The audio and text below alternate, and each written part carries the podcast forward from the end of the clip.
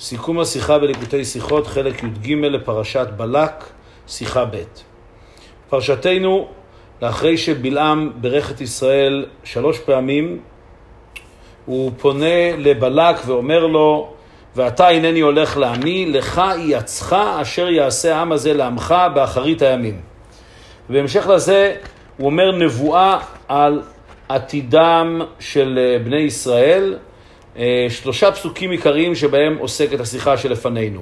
פרק כ"ד, פסוק י"ז: אראנו ולא אתה, אשורנו ולא קרוב, דרך כוכב מיעקב וקם שבט מישראל, ומחץ פאתי מואב וקרקר כל בני שת.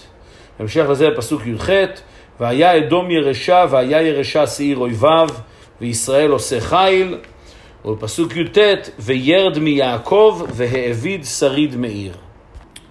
ביחס לשני הפסוקים הראשונים שקראנו זה עתה, מבאר הרמב"ם בהלכות מלכים, שכל משפט בפסוקים האלה בנוי משני חלקים. החלק הראשון עוסק בדוד המלך, והחלק השני במלך המשיח. אראנו ולא אתה זה דוד, אשורנו ולא קרוב זה מלך המשיח. דרך כוכב מיעקב זה דוד, וקם שבט מישראל זה מלך המשיח.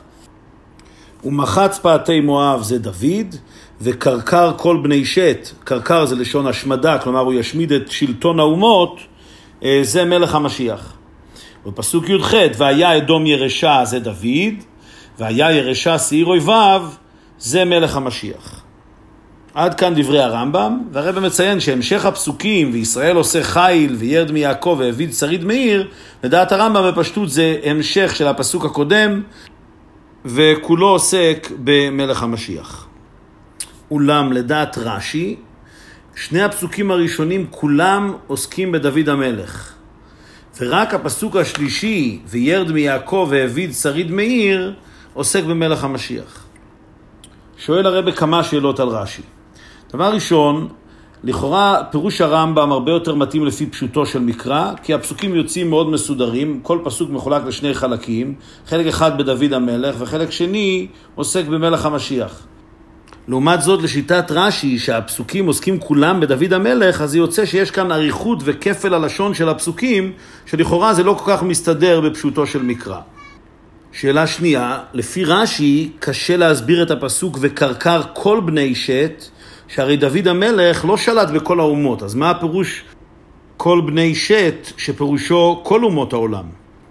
שאלה נוספת, מכיוון שנבואתו של בלעם עוסקת באחרית הימים, אז למה הוא מקדיש שני פסוקים שלמים לדוד המלך? שאלה רביעית, אם כבר נאמר ששני הפסוקים הראשונים עוסקים בדוד המלך, אז מה פתאום מכריח את רש"י לומר שהפסוק השלישי, וירד מיעקב והביד שריד מאיר, עוסק במלך המשיח? לכאורה אפשר לפרש בפשטות שזה המשך של אותו עניין, וגם הפסוק הזה עוסק בדוד המלך. אמנם רש"י מוכיח שהפסוק וירד מיעקב עוסק במלך המשיח, ממה שכתוב בתהילים, וירד מים עד ים. אבל לכאורה אין כאן ראייה ברורה, כי הרי הפסוק הזה בעצמו הוא בתוך המזמור תהילים שעוסק בשלמה המלך. המזמור פותח במילים לשלמה אלוקים משפטיך לבן מלך. ואם כן היה אפשר לפרש כמו שפרשו ראשונים אחרים, ש"וירד מים עד ים" זה תפילתו של דוד, שבנו שלמה אה, ישלוט בכל האומות. מבאר הרבה שרש"י והרמב"ם נחלקו כאן בשני עניינים יסודיים, ובהתאם לזה כל אחד פירש את הפסוקים לפי דרכו. העניין הראשון הוא מהי בעצם עיקר מטרתה של הנבואה הזאת של בלעם הרשע. שלדעת רש"י שלומד פשוטו של מקרא, בלעם בעצם בא לרצות את בלק, אחרי שהוא בירך את בני ישראל שלוש פעמים, אז הוא בא להגיד לו, להווה ידוע שאומנם אה, בני ישראל ישלטו בארץ מואב בעתיד, אבל זה יהיה באחרית הימים. כלומר, שהוא לא צריך לדאוג שיקרה משהו בעתיד הקרוב, בזמן מלכותו, שבני ישראל יכבשו את מואב. ואם כן, המילים באחרית הימים, הכוונה היא שזה לא יקרה בעתיד הקרוב. אמנם לדעת הרמב"ם, הנבואה של בלעם היא בעצם נבואה אודות אחרית הימים, והנבואה עוסקת בתחילת המלכות של ישראל בימי דוד המלך, ובסיום המלכות, במלכות האחרונה של בני ישראל, בימי מלך המשיח. אז זה עניין אחד. עניין עיקרי נוסף שנחלקו הרמב"ם ורש"י, מהו הפירוש דרך כוכב מיעקב? מהו המושג כוכב? שלדעת רש"י בפשוטו של מקרא, כוכב אין לו איזשהו ייחוס מיוחד או איזו חשיבות מיוחדת. הכוכבים, כפי שלמדנו עד עכשיו בפסוקים ובפירוש רש"י, הם ניתנו כעין עזר וסיוע למאור הקטן שזה הירח, ולכן אין בהם איזושהי חשיבות מיוחדת. הדבר היחיד שיש בהם זה שהם מסמלים איזשהו עניין של מזל. לעומת זאת, לדעת הרמב"ם, הכוכבים בהחלט מסמלים דבר כזה שהוא נעלה מהנבראים שנמצאים על הארץ, כפי שהרמב"ם מעריך בהלכות יסודי התורה, שהכוכבים הם בעלי נפש ודעה והשכל, ודעתם גדולה מדעת בני האדם, ולכן לדעת הרמב"ם, אם רוצים לבטא משהו שהוא נעלה משאר בני האדם, בהחלט מתאים להשתמש בדוגמה ובמשל של כוכב. ולכן, לדעת הרמב"ם, שאכן הנבואה של בלעם באה באמת לתאר את גדלות עם ישראל באחרית הימים, אז הנבואה הזאת עוסקת כבר מתחילתה, הן בדוד המלך והן במלך המשיח, שכמוזכר לעיל, זה מבטא את תחילתה ואת שלמותה של מלכות דוד. ומכיוון שלדעת הרמב"ם כוכב בהחלט מבטא איזשהו דבר מרומם, לכן ראוי להגיד, דרך כוכב מיעקב, זה מבטא את המלכות של דוד.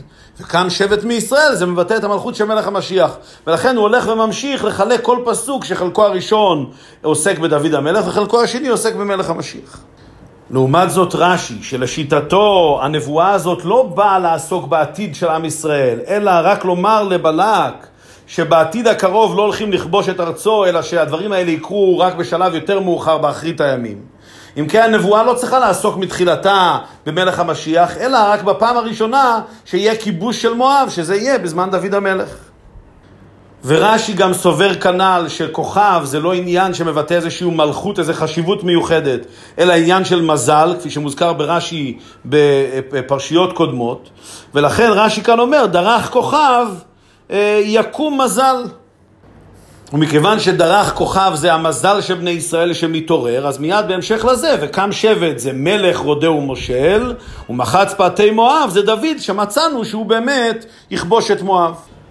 ומכיוון שכל הפסוקים האלה עוסקים בדוד המלך, ואין שום סיבה עדיין לומר שיש כאן נבואה על מלך המשיח, אז רש"י ממשיך הלאה, וקרקר, אומר רש"י, זה לא הכוונה שהוא ישמיד אותם לגמרי, אבל אומר רש"י זה לשון קורא, כלומר הוא ייצור איזשהו נקב או איזשהו נזק לשאר האומות, שאכן זה דוד המלך עשה, אבל לא מדובר על שליטה מלאה בשאר האומות. אבל כל זה בשני הפסוקים הראשונים. אמנם כשמגיעים לפסוק השלישי, וירד מיעקב, אז היה קשה לרש"י, אם זה עוסק בדוד המלך, אם כן, למה הלשון הוא כאן וירד מיעקב? הרי הפסוק לפני כן מתייחס לדוד המלך בתור קם שבט מישראל. אז אם, אם היינו מתייחסים לאותו אדם, היה ראוי שהתורה תשתמש באותו ביטוי, וירד מישראל. כי הרי לשיטת רש"י, המילים דרך כוכב מיעקב לא מתייחסות ישירות למלכות של דוד המלך, אלא רק לעצם התעוררות המזל של עם ישראל. ורק המילים וקם שבט מישראל אה, מתייחסות לדוד המלך. אז אם מתייחסים לאותו אדם, היה ראוי לומר, להשתמש באותו לשון ולומר, וירד מישראל. מזה שהתורה משתמשת פתאום בלשון אחרת, וירד מיעקב, למד רש"י שכאן עוסקים באיזושהי מלכות חדשה, ולכן הוא אומר, וירד מיעקב, אומר רש"י, ועוד יהיה מושל אחר מיעקב. אמנם בשלב הזה עדיין לא ברור מי הוא אותו מושל אחר, מכיוון שאין לנו ראייה ברורה שזה עוסק במלך המשיח. ולכן רק בהמשך דברי הפסוק, והביד שריד מאיר, רק כאן רש"י אומר שמדובר במלך המשיח, מכיוון שהלשון והביד שריד נאמר לגבי מלך המשיח, ולא יהיה שריד לבית עשיו. ורק בתור תוספת ראייה מוסיף רש"י גם שלגבי מלך המשיח גם נאמר וירד מים עד ים, שזה מתאים עם תחילת הפסוק וירד מיעקב. כלומר, אמנם אין ראייה מוכחת ש"וירד מים עד ים" זה נסוב על מלך המשיח, כפי שאמרנו שאפשר גם לפרש את זה על שלמה המלך, אבל מכיוון שהמילים והביד שריד מאיר מוכרחים לומר שעוסקות במלך המשיח, כי רק עליו נאמר אה, ולא יהיה שריד לבית עשיו, אז לכן כבר מסתבר לומר שגם המילים וירד מיעקב וגם הפסוק וירד מים עד ים, גם כן עוסקים במלך המשיח. אם כן, לפי זה מובן למה רש"י לא למד כדברי הרמב"ם שהנבואה עוסקת הן במלך המשיח והן בדוד המלך. ראשית, מכיוון שלדעת רש"י זה לא עיקר עניינה של הנבואה, וגם כי רש"י לא יכל לפרש שדרך כוכב מיעקב עוסק במלכות דוד, מכיוון שלדעת רש"י כוכב זה לא עניין של מלכות. ומובן גם שלדעת רש"י, המילים אחרית הימים לא בהכרח מתייחסות לקץ הימים בביאת המשיח, אלא לעובדה שכיבוש מואב יהיה בעתיד הרחוק ולא בזמן הקרוב.